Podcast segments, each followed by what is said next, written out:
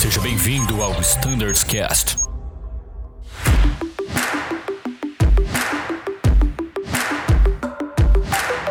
Olá pessoal, sejam todos muito bem-vindos. Eu sou o Danilo e este é o Standards Cast especial do Dia do Aviador. Hoje temos a honra de receber o nosso presidente John Rogerson. Seja bem-vindo, John. Um prazer estar aqui com vocês. Excelente. Conosco também Bruno Scardoelli, o Brunão. Fala aí, Bruno. Fala, Danilo, John. Prazer estar participando desse episódio com vocês. Maravilha. O intuito desse podcast, então, é a gente celebrar essa data especial, o dia 23 de outubro, o Dia do Aviador. E nada melhor do que celebrar com a presença do nosso presidente, reconhecendo aqui e apoiando o nosso trabalho. Antes de mais nada, porém, eu quero aproveitar para agradecer a você que nos ouve em casa por sua fidelidade e acompanhar os nossos episódios semanalmente. Recentemente a gente alcançou a marca de 5 mil streams. Isso é algo fantástico, pessoal. Devido aí a um mês e meio de divulgação e de início do projeto, bater essa marca de 5 mil streams únicos é fantástico, fenomenal. Muito obrigado a você que nos acompanha.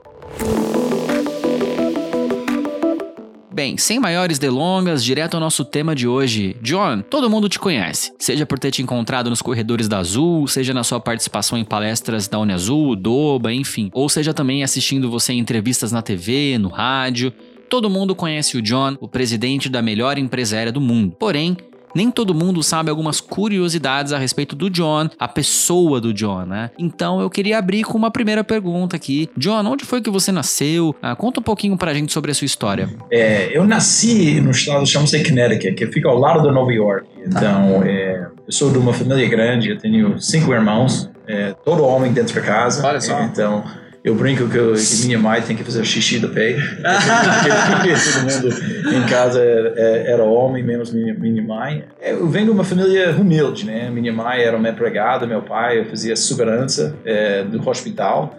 E uma família grande sempre tem os desafios de brigas entre os irmãos e tudo, mas é, eu nasci é, uma família boa, né? É, com religião e tudo é, mas sempre fome que eu queria mais na vida. Então, é, para dar você uma ideia, minha mãe viajou de avião a primeira vez quando ela tinha 40 anos. Olha né? só.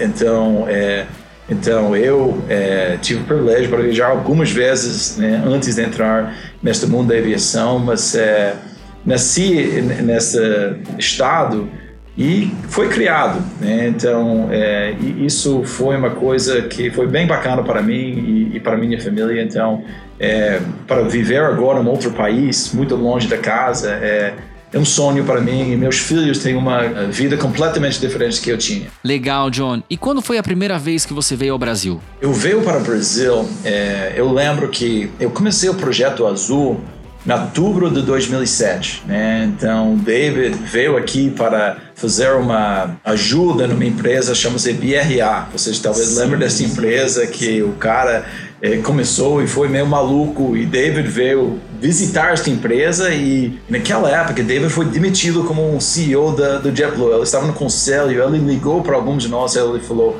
a gente vai para o Brasil porque esta empresa BRA vai quebrar e a gente vai tomar este espaço e tem uma grande oportunidade. Então, montamos o plano de negócio, começamos a, a, levantar capital e David falou: você tem que vir para o Brasil. E minha esposa estava grávida de sete meses. Olha e, só. e foi, eu lembro, foi dia de namoradas nos Estados Unidos e David falou: não, tem que vir, tem que vir, tem que vir. E pegamos um voo da Latam é, e pousamos, em vez de Guarulhos, tivemos que fazer diversão para Galeão. Olha e, só. e depois chegamos em Guarulhos às 3 horas da madrugada e fomos para Embraer é, às 9 horas da manhã. E David me namorando para vir para o Brasil. Eu falei, mas David, eu estou bem confortável aqui, trabalhando em Nova York.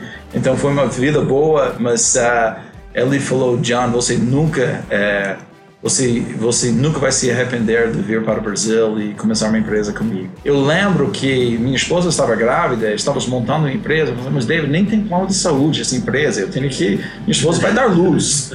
E David queria que meu filho nascesse aqui em Brasil como ela. Eu falei, você é louco de verdade. Então, sem plano de saúde, um país completamente diferente, mas uh, eu passei três dias aqui em Brasil, conhecemos, e, e o David sabe... É, vender bem. Então ele levou a gente para São José dos Campos, depois pegamos um voo da Bianca, uma Brasília, é, e e indo para Santos Dumont, né, para conhecer Pão de Açúcar e tudo. Então, eu lembro embarcando naquele avião e eu tenho um filho que que, desce, uh, que estava nos Estados Unidos e David falou, mas puxa, não sei se você e sua esposa devem ir no mesmo avião. Por quê? Eu, e, e, não, porque a pista é curta, então não sabia nada sobre, sobre, sobre, sobre Santos Dumont naquela época e tudo, mas, uh, mas foi muito bom. Então, desde aquele dia, eh, nós começamos a amar o Brasil e começamos a ver a oportunidade que existe aqui neste país. Muito legal. E John, da onde que surgiu essa, essa ideia, dessa carreira de, de investir na aviação, de trabalhar com aviação? Durante a faculdade, é, eu estudava finanças e eu comecei a trabalhar na IBM. Eu sempre queria trabalhar numa empresa grande, né? Porque empresa grande tem muita oportunidade. Então, eu estava trabalhando no IBM em Nova York, estava indo super bem, mas eu sempre olhava esta empresa JetBlue em Nova York, que estava crescendo, crescendo, crescendo. Então, a única coisa que eu diria para qualquer aviador, qualquer pessoa da carreira, é entre uma empresa que está crescendo, porque faz uma diferença. No IBM, é, meu chefe teve mais de que 30 anos acima de eu, uhum. e eu tive que meu, esperar para ele aposentar, para subir e tudo. E também a empresa era tão grande que foi difícil. Eu economizando 1, 2 milhões de dólares para IBM, foi nada em comparação do tamanho da empresa. Então, uhum.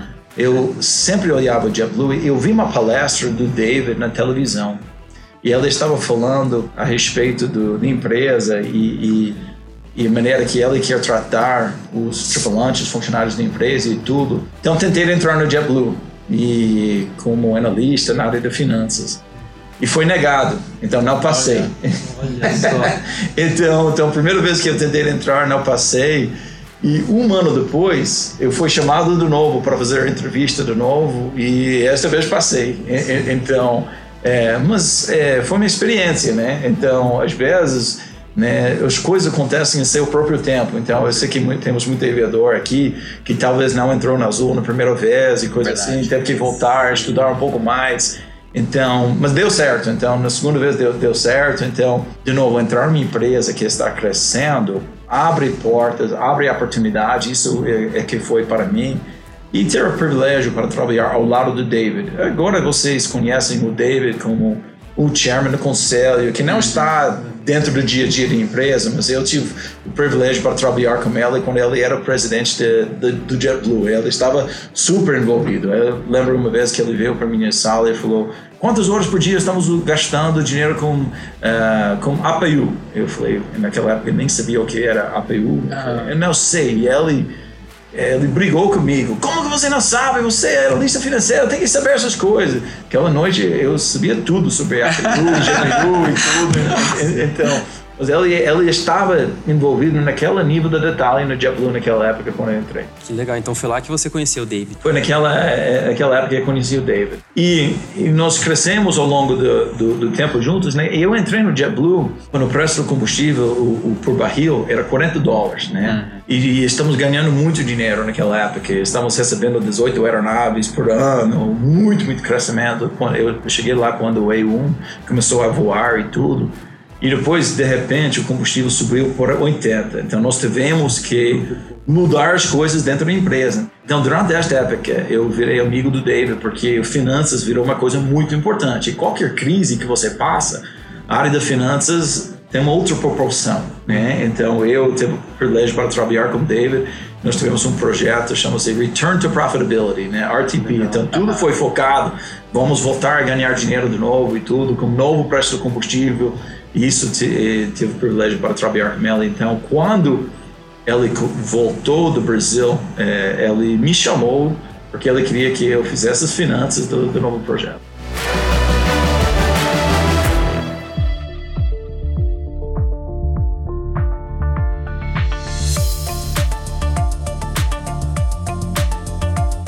Legal. Então, agora falando um pouco de Azul, vocês vieram para o Brasil, conheceram essa empresa.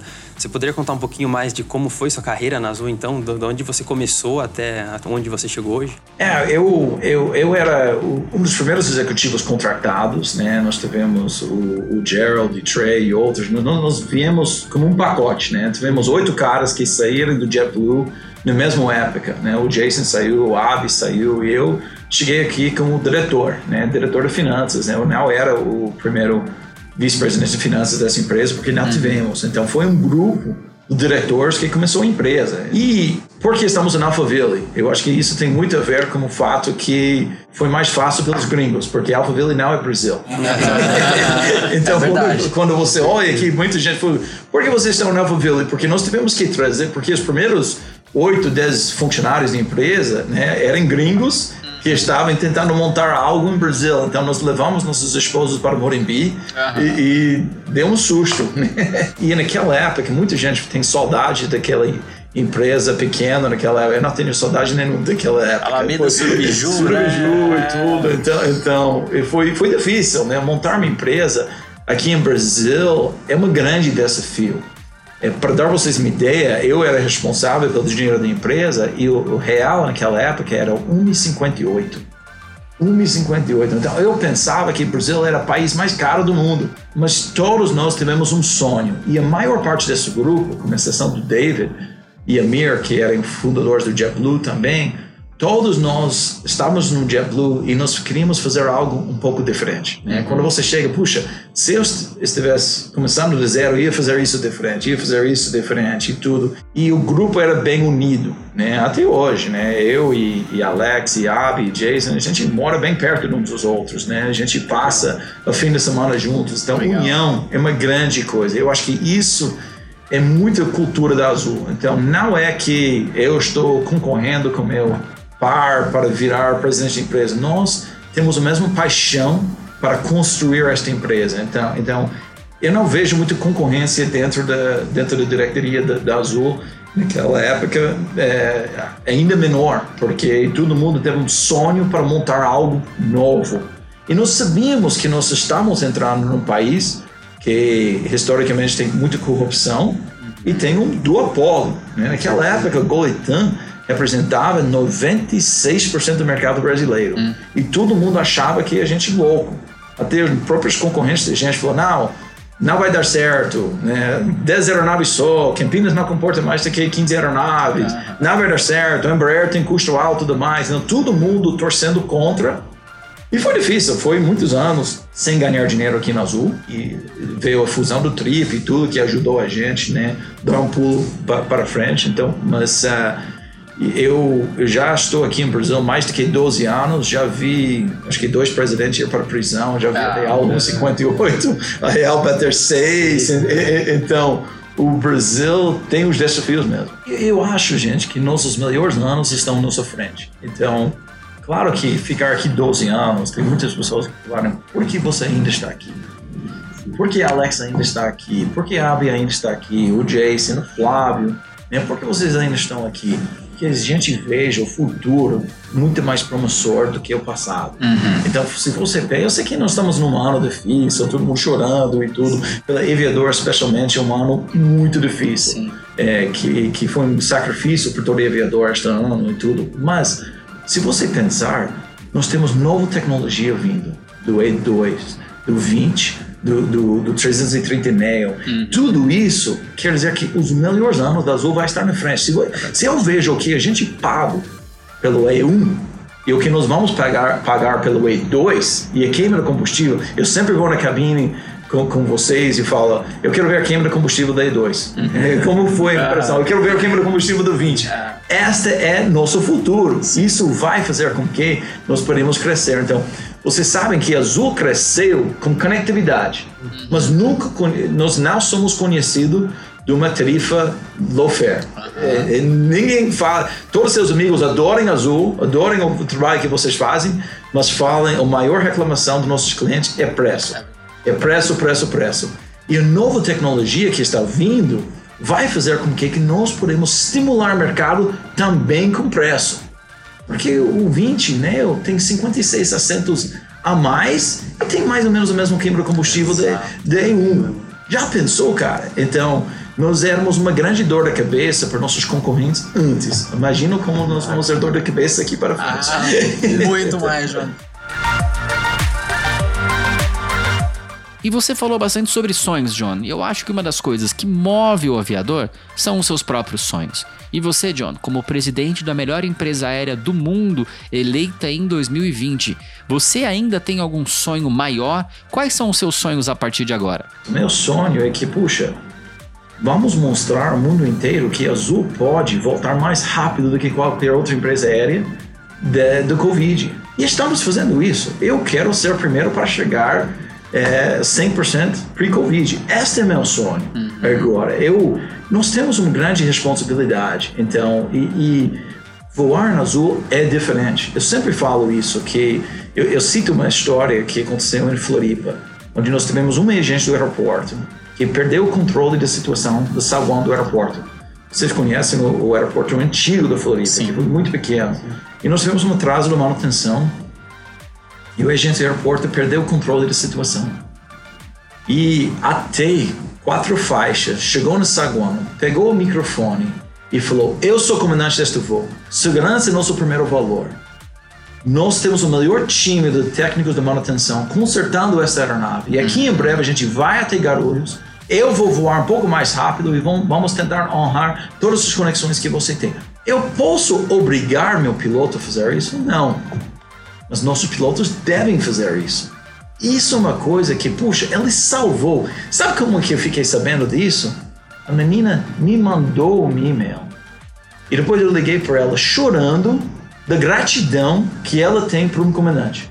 Gratidão por ela ter por um comandante que só falou 30 segundos no saguão do aeroporto, salvou o dia desta menina que era agente do aeroporto. Isso que eu quero. Uhum. Isso, muita gente fala, ah, nós azul, como que pode ser a melhor no mundo? O Emirates tem chuveiro a bordo. Que, cara, não é o tipo da aeronave. São as uhum. pessoas, uhum. são a maneira de tratar, são a maneira que você anda no aeroporto e veja um aviador da Azul que se presta atenção aos nossos clientes. Isso que leva a gente a crescer. E nossos pilotos, comissários, agentes do aeroporto, todo mundo tem que saber isso. Nosso crescimento depende de nós. Exato. Se nós entregamos um produto super top, o, o cliente vai querer voltar. E nós vamos ter vantagem. Muita gente, ah, mas o Gol vai em tal cidade agora. Não me importa, somos melhor. Não me importa, somos melhor. Nós vamos dar um serviço melhor. Então, isso que vai levar a gente a voar mais alto. Sim, eu acho que essa cultura na Azul está muito enraizada. Eu vejo isso, eu sinto isso. Nosso ambiente de caminho é muito legal. O ambiente aqui em Azulville é muito legal. Isso é um, um contexto geral da empresa. É, eu, eu, sempre falo, gente, que, que primeiro nós somos uma empresa de pessoas e depois nós somos uma empresa aérea. Eu sei que talvez isso seja difícil para aviador de vez em quando. mas, mas em momentos como abril, maio, quando não estamos voando muito, né? Foi importante, foi importante para ver o sacrifício que nós tivemos 11.716 pessoas tirarem licença não remunerada, porque queriam ajudar a empresa. Hum. Isso mostra que, como empresa, somos unidos. Então, o, o dinheiro ajuda, claro que ajuda. Azul é, está unidos para vencer esta crise. Eu, eu lembro, nós tivemos um fornecedor que nós tivemos que trocar é, do plano da saúde. Então vocês sabem que, que quem foi trocado. Sim, e, sim. E, e, e, muita gente reclamou, mas o, o, o, provedor do plano da saúde não queria ajudar, não queria dar prazo. Eu falei para o presidente do plano da saúde, eu falei, presidente, é o seguinte, como que eu vou olhar na cara de meus 11.716 pessoas que abriram mão do salário e dizer que eu fiquei com o plano de saúde que não queria ajudar a gente? Então eu vou com alguém que vai dar prazo, que vai ajudar levantar a Azul. Todo mundo quer ser parceiro da Azul nos momentos bons. Mas o que nós precisamos é estar nos altos e baixos para ter parceiros que vai ajudar a gente. Então, para mim foi uma decisão fácil, né? Porque o provedor do plano de saúde não era parceiro nossa. Então eu sei que muitos tripulantes, né, sentirem a dor da troca, né? Mas eu quero que você saiba por que eu troquei.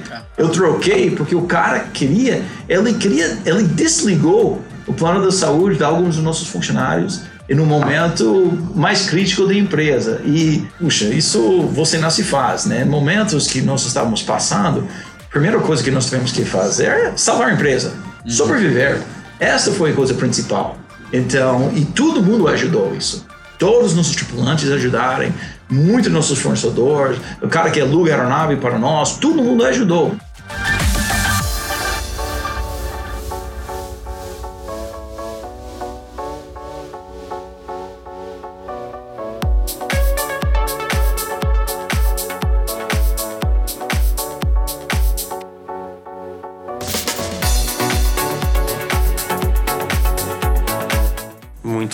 Agora, queria ir diretamente para o nosso tema, que é o Dia do Aviador. Né? Nós sabemos a necessidade técnica e qual é a responsabilidade dos aviadores para uma empresa aérea. Mas eu queria ouvir um pouco de você. Qual a importância dos aviadores da Azul? A responsabilidade que o aviador tem para levar nossos clientes com segurança e levar os outros tripulantes com segurança e ajudar é, crescer esta empresa é grande, é muito, muito grande. Então, eu tenho responsabilidade pelo emprego de mais ou menos 14 mil pessoas e famílias. E, gente, o, o peso que isso ficou acima dos meus ombros durante o pico da crise foi grande. Foi muitos dias, né? orando, lutando, é, orando, fazendo tudo possível, chorando um pouco por causa dessa responsabilidade. Mas cada vez que uma aeronave decola, você tem responsabilidade por todo mundo que está atrás. Uhum. Todo mundo. E, e, e, não é emprego, é vida. Que, que, sim, que, que, é um pouco diferente. Eu tive responsabilidade por um emprego, não pela, não pela vida. Então, então, o trabalho que um piloto faz para nós é crucial. Né? E e também eu sei que o Brasil está melhorando, mas tem os desafios, né? Não tem o mesmo é, sistema que eu vi nos Estados Unidos. Uhum. Então eu eu sempre tive medo do voar, para falar a verdade. É, Sério? É, é, medo do voar e eu lembro que eu, eu, eu sempre teve aquela coisa na barriga, né? Então eu lembro uma vez o comandante falou: Ah, você quer pousar aqui em Santos Dumont comigo na cabine? Eu falei: Não, não quero. então, uh, mas depois de passar tempo com nossos aviadores, passar tempo no simulador, na cabine e falando, eu vejo que nós temos os melhores tripulantes do mundo, os melhores aviadores do mundo. Então, isso que agora eu não tenho medo nenhum para, para voar. Santos Dumont, tranquilo. Santos Dumont, tranquilo. E incrível, eu acho que muitas vezes nós, nós sempre pensamos no dia a dia mas, gente, às vezes nós temos que parar nossos aviadores. Nós temos um aviador que está aqui 12 anos também, 10 anos, 9 anos. Olha para trás o que nós construímos juntos. Isso é uma coisa incrível. Eu lembro falando com os primeiros pilotos da Azul, né? E o primeiro projeto foi 30 mais 30. 30 é um, com uma opção para comprar mais 30 é um. Uhum. Gente, a gente está voando 330 Neo. Uhum né, para Lisboa, para Orlando, anunciamos Nova York, né, olha isso, né, nós estamos quase mil decolagens por dia pre-Covid. Já pensou? O, temos muito devedor, com todo respeito, da, da Varg. Varg nunca chegou a 500 decolagens por dia. Nem 500 decolagens por dia. E a gente estava com mil decolagens por dia Olha tantos empregos, tantas oportunidades para, para um comandante, um copiloto para entrar na aviação. Esta é uma coisa incrível. E, de novo, eu falei que nós íamos dobrar a empresa. Eu quero dobrar a empresa. Então, puxa, é, o 2020 foi uma crise mundial? Foi, né? Mas isso não muda o que vai acontecer aqui para frente. Olha, veja bem, gente, é que eu já falei que nova tecnologia nós podemos baixar preço, estimular uhum. demanda, mas é uma vergonha grande que brasileiro viaja tão pouco. É uma vergonha que o colombiano viaja mais do que o brasileiro. É uma vergonha que o chileno mais do que dobra o que brasileiro faz. Então, gente, vamos criar o azul que nós queremos. Vamos criar o país que nós queremos. Então, este é o objetivo. Mas isso vai requerer que nós sejamos unidos, trabalhando todos juntos, porque é, vai ter problema no caminho? Vai ter. Sempre vai ter problema. Vai ter. Vai, às vezes nós erramos. Eu erro como gestor todos os dias. Eu peço desculpas pelos tripulantes por causa disso. Mas eu estou tentando. Da mesma uhum. maneira que o aviador erra de vez em quando, mas nós temos que, sempre eu falo com pilotos, dar uns aos outros o benefício da dúvida. Uhum. Né? Quando alguma coisa acontece, temos que ver, puxa, por que foi feito assim? Né? Puxa, o plano da carreira mudou tantas vezes. Cara, mudou tantas vezes. Erramos? Sim, erramos. Mas mudou porque o 737 entrou, o E2 entrou, uhum. o ETR entrou, então tudo entrou, né? Que os outras empresas não têm esses mesmos desafios. Sim. Então nós temos esses desafios, mas são oportunidades, né? Então cada vez que nós mudamos, né? Talvez prejudicou alguns, mas nós temos que sempre olhar um horizonte mais para frente, do maior, né? Então, eu sei que temos às vezes é, pilotos que ficaram muito zangados que contratamos comandantes da rua. Eu entendo. Não vamos fazer isso de novo, mas nós tivemos 12 aeronaves prontos para voar uhum. e pilotos prontos para para pegar mercado no momento. Então, uhum. se nós não pegássemos aquelas aeronaves, isso ia querer dizer menos assentos do comandante no 20 aqui em 10 anos. Então, qualquer copiloto nosso deve dizer, puxa, eu, eu vou voar aquela aeronave, esse outro cara vai para a classe 1. Então, é, é, podemos ter comunicado melhor? Sim. Podemos ter feito de outras maneiras? Sim. Mas não foi por maldade, né? Uhum. Foi por, puxa, uma habilidade muito grande da Azul, e isso vem do DNA, do David e tudo, é agir mais rápido. Uhum. Nós temos que agir mais rápido para pegar a oportunidade no mercado que os outros caras não veem.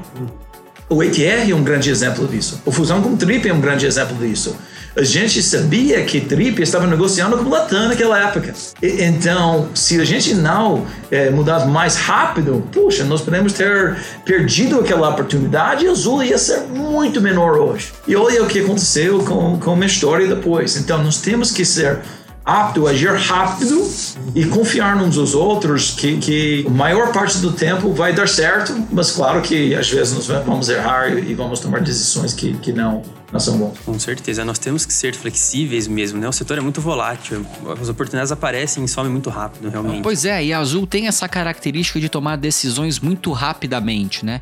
Eu acredito que esse é um dos fatores que tem garantido o nosso sucesso. E é claro que decisões nem sempre são fáceis. Imagino que como presidente da Azul, você já tenha que ter tomado decisões difíceis, mas elas são fundamentais para que a gente possa prosseguir em frente no nosso caminho de sucesso, né, John? Eu, eu vou dar um exemplo eh, rápido disso, é, é, que a gente anunciou em abril que nós íamos voar internacional. E começamos a voar em dezembro. E vender em setembro. Se a gente esperasse, estudasse, nós não íamos ser 30 hoje. Uhum. Por quê? Porque depois que nós começamos a voar, né, os problemas vieram, tivemos um monte de problema, né, o câmbio é, e, e, e, tudo que aconteceu, né, impeachment do Dilma e tudo, então é muito fácil travar e não tomar decisão. Uhum. Mas um, um característica sobre a Azul é que a gente toma decisão, a gente Exato. aproveita e isso. E internacional vai ser muito importante para nós aqui para frente. Então, as oportunidades aqui em Brasil são grandes e, e, o mundo muda tão rápido que nós temos que aproveitar rápido as oportunidades que existem nos frente. Verdade, Johnny. Nós aviadores faz parte da nossa rotina sempre se antecipar a gente sempre pensa à frente do avião. Existe até uma máxima na aviação, a gente aprende muito cedo. Nunca coloque o seu avião onde a sua mente não esteve 10 minutos antes. A gente gosta de pensar no futuro, gosta de olhar para frente. E eu queria te perguntar, aqui na Azul, o que os aviadores podem esperar para o futuro? O, o, o gente, vai ter mais crescimento, porque eu não estou satisfeito de onde nós estamos. É, nós temos muita oportunidade para receber aeronaves, né? Então, o novo mundo vai ter aeronaves baratos. Então nós temos que aproveitar desta oportunidade. Então muita gente está me perguntando, mas John, você empurrou tudo da Embraer para frente, para 2024. Cara, eu posso antecipar a qualquer momento. Uhum. Qualquer momento nós podemos antecipar. Mas é uma maneira para negociar.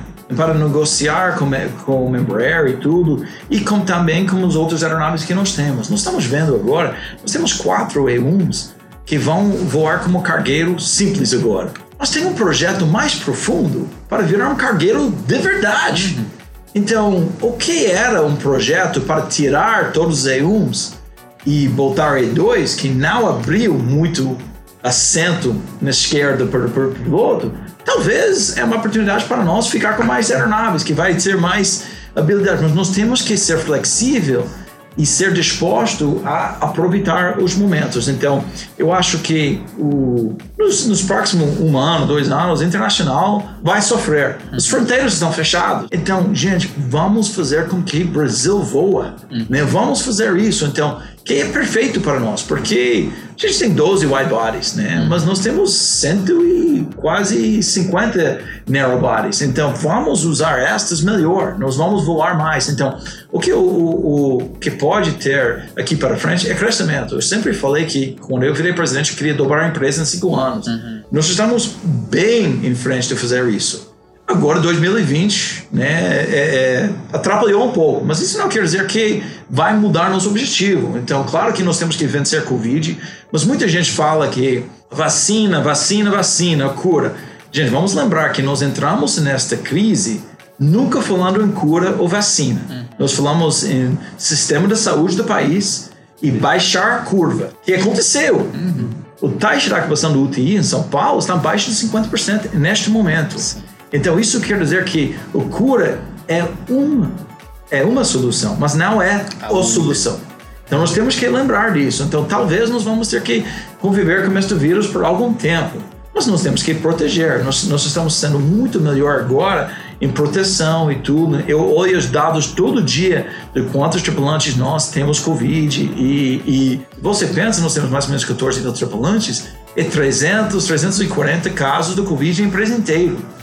E, e, então, é muito baixo. Isso quer dizer que a atividade de voar é seguro. Uhum. Então, é, mas o que eu diria aqui para frente, o que, o que eu espero do, do, do nosso, dos nossos pilotos e, e da nossa empresa, vamos atingir os sonhos que todo mundo tem.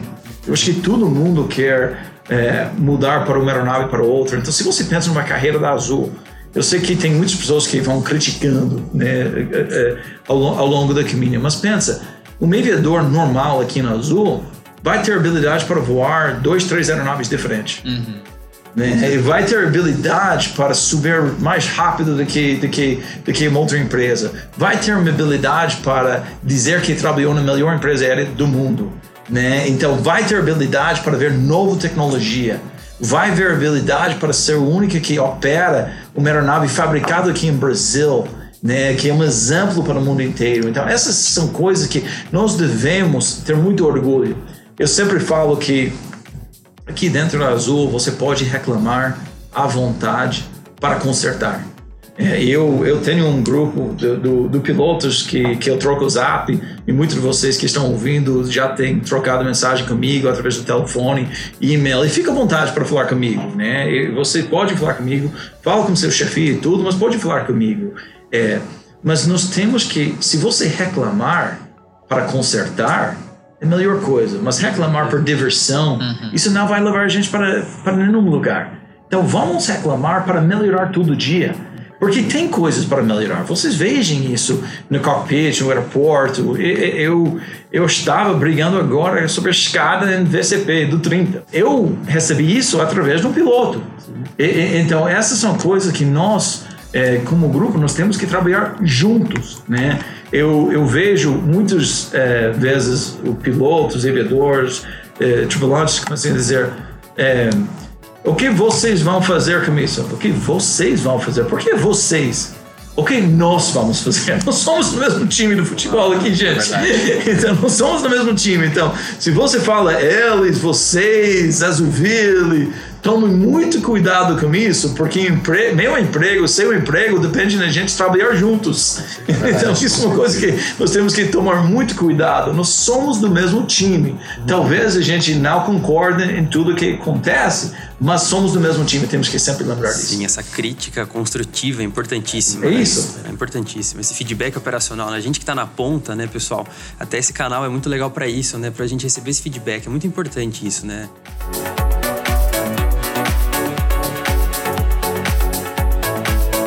Legal. E uma pergunta aqui fora da pauta, me surgiu uma curiosidade. John, você já voou algum avião? Você já pilotou? Eu sei que você disse que tinha medo de voar, agora não tem mais medo, né? Mas você já pilotou algum avião? No simulador, sim, mas sempre teve um piloto ao meu lado. Mas, gente, eu tenho muito respeito por tudo que vocês fazem. É, é então, é é realmente incrível o que vocês fazem no dia a dia. Não é meu talento, eu acho que eu tenho outro, outros talentos, mas já tive habilidade para para pousar é, Santos Dumont com Embraer, Olha, também, também ATA, que é mais difícil ainda.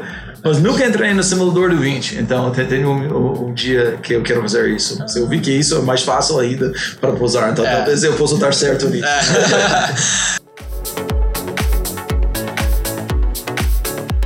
Excelente. E agora, já caminhando para o final da nossa entrevista, eu gostaria de deixar aberto para você transmitir uma mensagem de encerramento para os nossos pilotos nesse dia do aviador. O, o... Primeiro, muito obrigado pela essa oportunidade. É, é, é muito difícil é, falar com nossos pilotos. Isso é um grande desafio que nós temos. Então, eu, eu como gestor de empresa, eu tento entrar no Uniazul o, o mais frequente. Cada vez que eu viajo, eu tento entrar na cabine, é, mas eu, eu, eu, não estou tocando todos os tripulantes da Azul. É difícil mesmo. Mas eu quero que vocês saibam que vocês têm um canal aberto comigo. Então fala comigo. Eu, eu, eu amo nossos pilotos. É, Claro que nós temos nossos desafios, mas vamos continuar conversando, vamos ver o que nós podemos fazer para melhorar nossa empresa. E, e eu só tenho gratidão por vocês. Tudo que vocês têm feito, é maneira que vocês tratem nossos clientes e nossos outros tripulantes faz uma grande diferença para mim. Eu citei aquela coisa da Floripa, mas isso é um de 10 milhões de experiências que acontecem todo dia que piloto ajuda é, no dia a dia, ajuda a fechar as portas, ajuda com os técnicos no, no, chão, ajuda no dia a dia. Nós temos que lembrar, gente, que nós somos uma grande família. E como qualquer família, vai ter briga de vez em quando. Ah, talvez não goste de todo mundo dentro da sua família, mas tem que amar todo mundo dentro, dentro da sua família. O que eu gosto de dizer é que eu amo nossos devedores, eu amo é, o trabalho que vocês têm feito. Eu quero que vocês saibam que eu estou lutando todo dia para levantar esta empresa todo dia. Eu acordo de manhã, dormo à noite pensando como nós vamos voar mais alto, como nós vamos vencer esta crise, como nós podemos. Eu sou uma pessoa que eu gosto da concorrência, eu gosto de ganhar. Então, isso é uma coisa que eu espero que vocês gostem também. Então, nós temos que ser é, bem unidos com um propósito para, para ajudar, porque eu quero que vocês saibam alguma coisa. Vocês são aviadores, é, mas em empresa onde vocês trabalham, fez mais para ajudar o Brasil na última década do que qualquer outra empresa.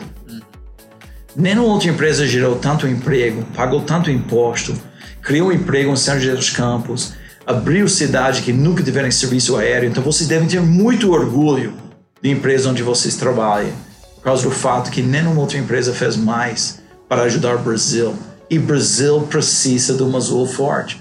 Brasil precisa de uma azul que vai atingir 200 cidades. O Brasil precisa. Uhum. E vocês vão ter a oportunidade para conhecer muito mais cidades, muito mais aeronaves. Então, é, conta comigo. É, vamos voar mais alto juntos. E, cara, o meu voo é só o começo.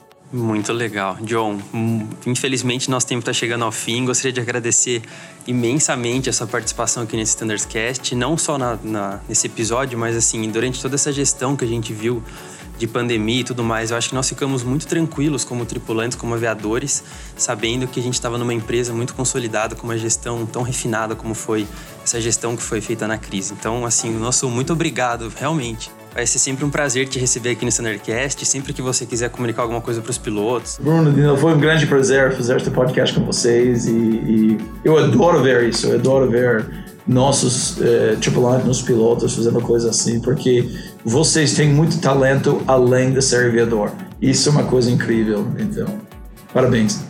Pessoal, vocês que gostaram, que acompanharam esse episódio, querem saber mais alguma coisa do John, querem mais participações dele, manda um e-mail pra gente, fiquem sempre à vontade através do e-mail standardscast.voiazul.com.br. Parabéns a todos os aviadores mais uma vez, muito obrigado pela atenção, excelentes voos a todos e tchau!